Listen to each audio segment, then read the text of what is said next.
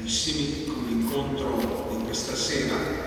Siamo passati alla lettura della seconda lettera, anche se all'inizio vi era un errore di stampa, e abbiamo letto un lungo brano tratto dai capitoli, dai primi sette capitoli della lettera, soltanto alcuni passaggi, ed era già abbastanza lunga come lettura. Cercherò di essere magari un po' più breve nel commento, ma garantisco, prometto l'impegno, ma non garantisco il risultato. Conoscendolo. Però eh, avete notato, anzi l'invito che vi rivolgo è di andare a riprendere il testo e leggerlo per intero, ritornare sopra perché questo testo ha una prima evidente caratteristica, cioè una fortemente autobiografica, anche se questo aspetto non esaurisce chiaramente il testo, ma come abbiamo potuto vedere in questa trama e anche in questa energia, in questo entusiasmo autobiografico, Paolo fonda sempre le sue affermazioni sulla, sulla dottrina più profonda della vita cristiana e del mistero della Chiesa. Tra l'altro questo, questo testo, questi primi sette capitoli della seconda lettera, questa sera sono orientati almeno in un duplice modo perché a questa lezione siamo tanti preti, diaconi seminaristi. Innanzitutto questa sera la parola del Signore che tratteggia la figura dell'Apostolo e soprattutto ci aiuta ad entrare nel cuore del vero Apostolo è un grande insegnamento per noi, è un monito, è un esempio da seguire ed è anche un termine di confronto su cui possiamo fare un importante esame di coscienza. E poi naturalmente il testo è orientato anche ai fedeli, che sono chiamati ad accogliere il dono della vita dell'Apostolo, del pastore, di colui che li serve con l'autorità Cristo proprio per la loro salvezza. E dobbiamo dire una parola, penso che sia necessaria per inquadrare i fatti, perché si capisce bene dal, dalle parole dell'Apostolo Paolo che nella comunità di Corinto era successo qualcosa di, di serio, qualcosa che addirittura aveva anche fatto cambiare i programmi di Paolo circa le sue visite a questa comunità, che abbiamo già ricordato, era una comunità molto grande, in un contesto molto complesso ed era anche una comunità, come abbiamo visto insieme per diversi aspetti, che risentiva di tante criticità, tante problematiche. Alcune di queste venivano dal contesto in cui la comunità era inserita, la cultura greca, la città di Corinto, dunque quella tentazione costante che non è solo per i corinzi o solo per quel tempo, è per i cristiani sempre, di tutti i tempi, e di tutti i luoghi, perché il cristiano vive inserito in un contesto mondano, nel contesto della storia.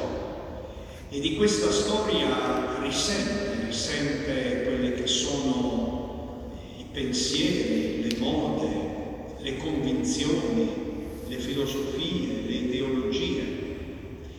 E noi abbiamo cominciato questo viaggio nella comunità ponendo dinanzi al nostro sguardo e per la nostra attenzione la croce di Gesù. Ricordate che la prima lettera si apriva proprio con, con questa riflessione. San Paolo esortava i Corinzi a distinguere chiaramente tra il dono della sapienza che viene da Dio rispetto alla sapienza mondana. E poi i problemi nella comunità di Corinto erano anche interni alla comunità. C'erano stati degli scandali, c'erano delle divisioni che talvolta nascevano anche, come abbiamo visto a proposito dei carismi, dalla vita stessa della Chiesa, dal suo dinamismo e anche dalla sua ricchezza.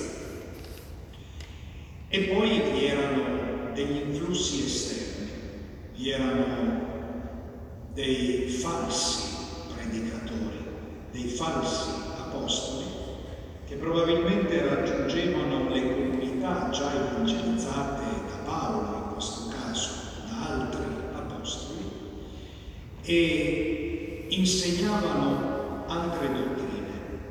Che erano, diciamo, o sbilanciate, come abbiamo detto, sulla sapienza mondana, sulla, sulla filosofia dominante all'epoca, tipo lo gnosticismo, oppure erano dottrine provenienti ancora dal giudaismo o dal giudaismo vero e proprio, oppure dai, dal cristianesimo proveniente dal giudaismo. E naturalmente questo generava una grande confusione. E dove c'è confusione, dove c'è divisione, dove c'è contrapposizione, Paolo lo dice chiaramente, si crea sempre un terreno favorevole alle macchinazioni del maligno, quando addirittura la contrapposizione, la frammentazione non è già frutto dell'opera del maligno. A questo bisogna stare molto attenti. E qui nella comunità di Corinto si era verificato qualcosa di grave, probabilmente legato a una persona concreta. La lettera ci lascia capire più di tanto, ma ci lascia intuire questo, che una persona, probabilmente uno di questi predicatori che venivano dall'esterno, avevano in qualche modo turbato la vita e anche la coscienza dei cristiani di Corinto.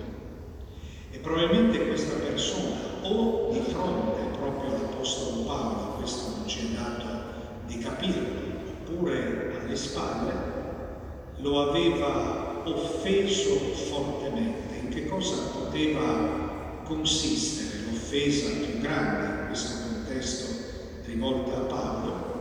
Era la sua sconfessione di apostolo. Paolo insiste su questo, anzi la sua firma posta all'inizio della lettera, anche della prima, lo dice con molta chiarezza. Paolo definisce se stesso apostolo di Gesù Cristo. Questa è la sua firma e questa è la qualifica con cui egli si presenta ai Corinzi e parla loro. Abbiamo già sentito nella prima lettera come Paolo dica potete avere anche 10.000 pedagogi in Cristo, ma un solo Padre, perché sono io che vi ho generato alla fede, mediante l'annuncio del Vangelo. Questa prerogativa che Paolo difende con una certa intensità, come abbiamo potuto sentire e gustare, non dipende da una forma di superbia, di orgoglio o da una volontà di difendere se stesso e promuovere se stesso. Lo dice spesso, noi non vogliamo raccomandarci a voi, ma dipende da un'altra cosa che in un altro passaggio Paolo dice esplicitamente, ma che comunque si coglie in tutto il testo che abbiamo ascoltato. Una gelosia buona. Non la gelosia che acceca, non la gelosia che paralizza il cuore, che soggioga, ma una gelosia buona. Paolo dice alla sua comunità, io provo per voi una specie di gelosia divina, perché anche Dio attraverso i profeti si dichiara geloso del suo popolo. Io provo per voi una gelosia divina, avendovi promessi a Cristo come vergine casta. Una bellissima immagine sulla quale ci siamo già soffermati nella prima lettera, quando Paolo toccava l'argomento del matrimonio. Matrimonio e Chiesa, matrimonio e mistero della, della redenzione sono realtà legate tra di loro. E qui torna questo discorso proprio sotto forma della della gelosia divina che Paolo prova nei confronti della sua comunità. E questa situazione incresciosa che era accaduta aveva costretto Paolo a modificare i suoi programmi. La prossima volta poi, tra l'altro in maniera purtroppo anche molto triste perché è una situazione triste quella che viviamo pensando al popolo dell'Ucraina.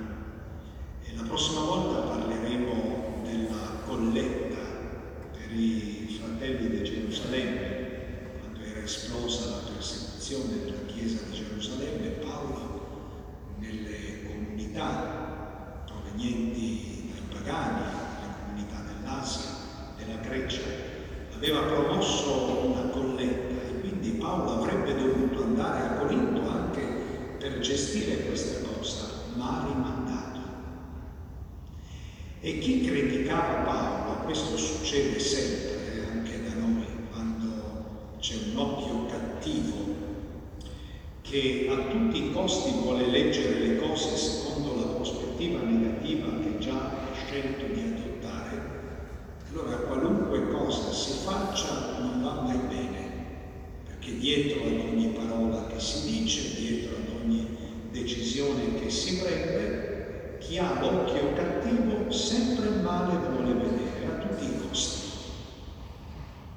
E anche lì nel caso di Paolo incominciamo a dire, vedete, vedete che persona volubile ha detto che sarebbe venuto, poi non è venuto, eccetera, eccetera. Paolo, anziché andare, aveva scritto una lettera, una lettera che, che noi non abbiamo, qualcuno dice è inserita corpus della seconda lettera ai Corinzi. Era una lettera di cui noi conosciamo un titolo simbolico, apostolo, preso però da quello che Paolo ripete costantemente in questo brano, viene chiamata tradizionalmente lettera delle lacrime, perché è stata una lettera molto dura, che ha rimproverato fortemente i Corinzi e che li ha fatti piangere lacrime però, come abbiamo sentito da Paolo, di pentimento buono. Perché dice Paolo che il pentimento o la tristezza che deriva dalla consapevolezza del male compiuto, secondo Dio, produce la vita e produce dunque la gioia. A differenza di quel rammarico, di quell'amarezza, di quella tristezza, di quella nostalgia pesante che lasciano le cose del mondo. Questo invece produce la morte. E quando San Paolo risponde a questa accusa, Paolo non è un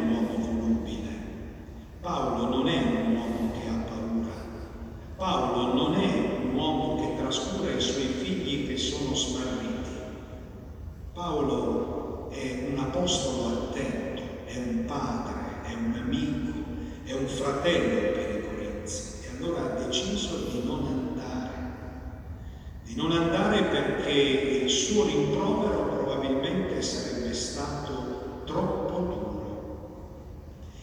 E ricorda ai Corinzi il modello che Paolo tiene fisso per la propria azione, che è Cristo. Voi dite che io ho detto un po' sì o un po' Perché, dice Paolo, io cerco di vivere come Cristo ci ha insegnato. In lui non c'è stato il sì e il no, ma in lui tutte le promesse di Dio sono diventate sì. Ed è molto bello l'accento che fa, è un intreccio quello che abbiamo sentito, perché non è solo l'io di Paolo che dice la sua fatica, il suo dolore, la sua apprensione e soprattutto il suo amore per la comunità di Corinto. Ma è un intreccio, perché in questo parlare di Paolo spunta spesso il nome, come in questo caso, per questo, attraverso di lui sale a Dio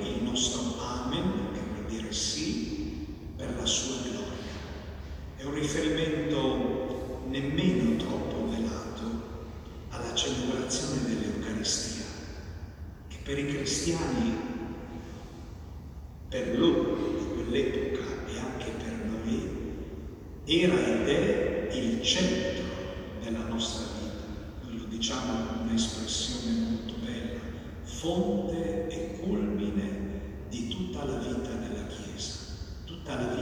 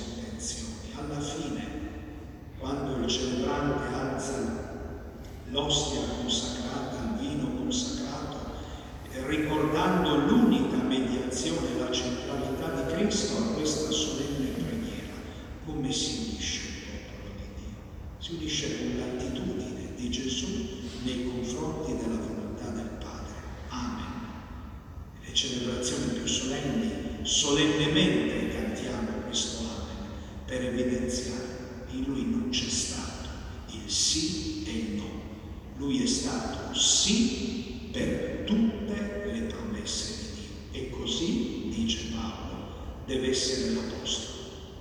In questa lettera Paolo usa un termine particolare, ministro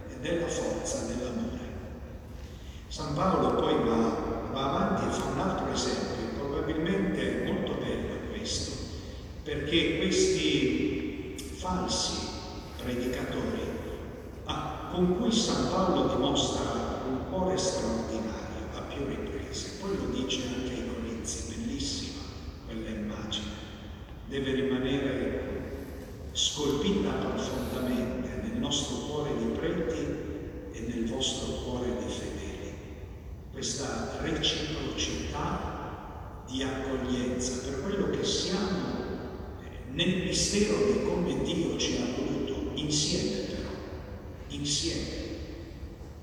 Io lo dico spesso in questo tempo, incontrando le coppie di fidanzati che ricevo, una cosa bellissima da contemplare, mi riferisco alle coppie, fidanzata, al marito, alla moglie.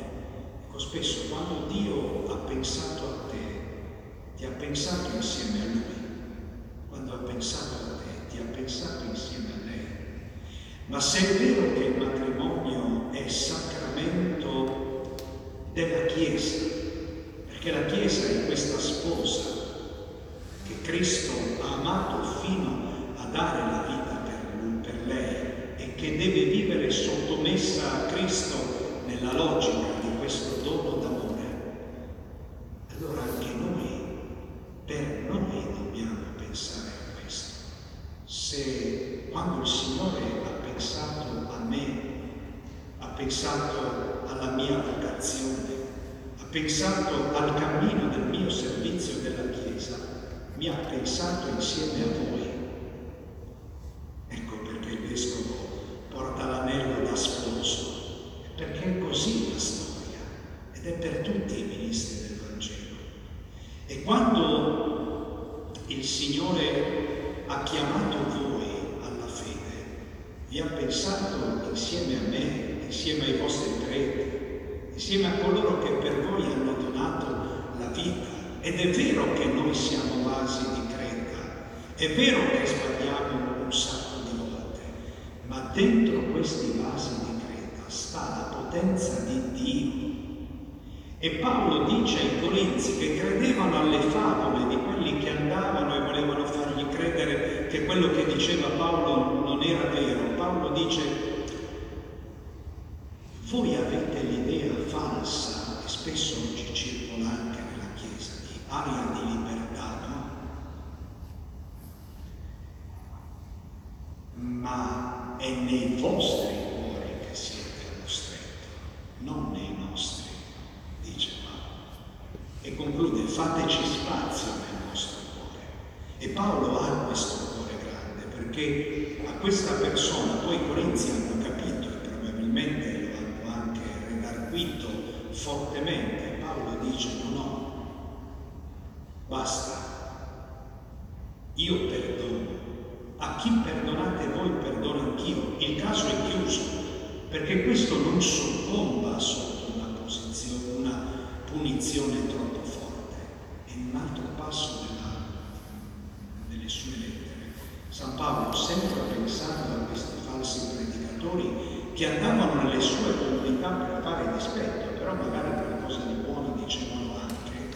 Lui diceva, io sono in catene, era prigioniero so che tra di voi vengono questi a gettare scompiglio, annunciando il Vangelo pensando di fare un dispetto a me. Ma la parola di Dio non è incatenata e per me non è un dispetto, perché la mia gioia è che venga annunciato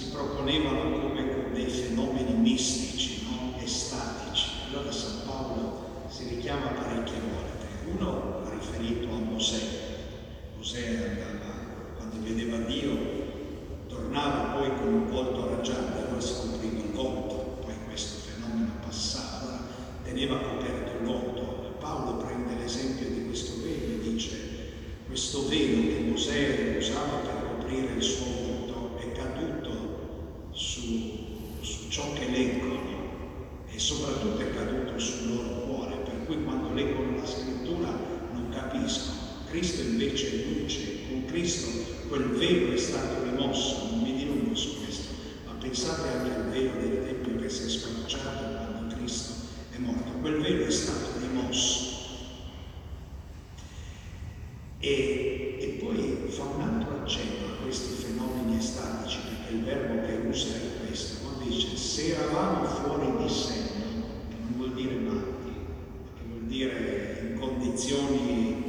mistiche era per Dio.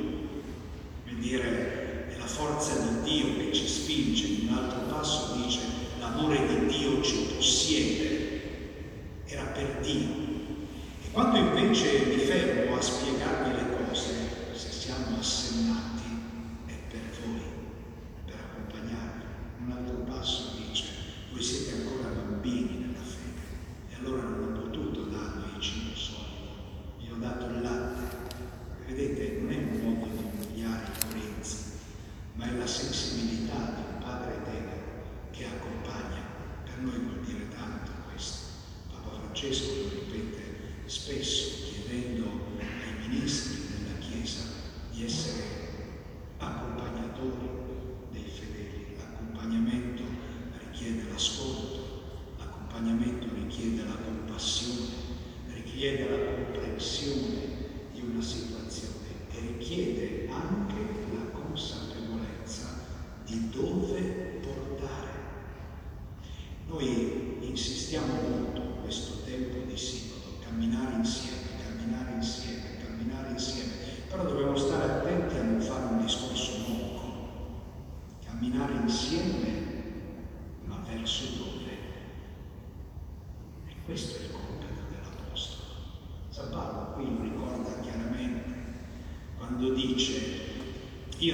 much of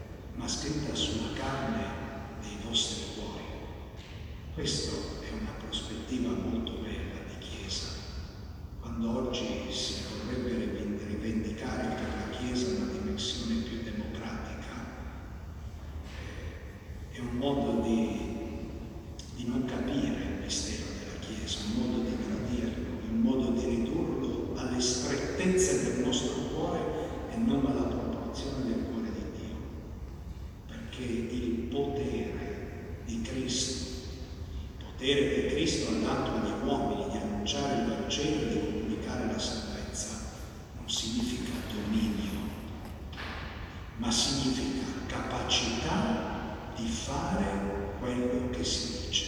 E questo è solo di Dio. Tant'è vero che noi autorità, il termine, lo usiamo nella Chiesa nel senso etimologico. Per noi è un monito, dobbiamo sempre usare così, non secondo la logica mondana. Autorità secondo la logica mondana è dominazione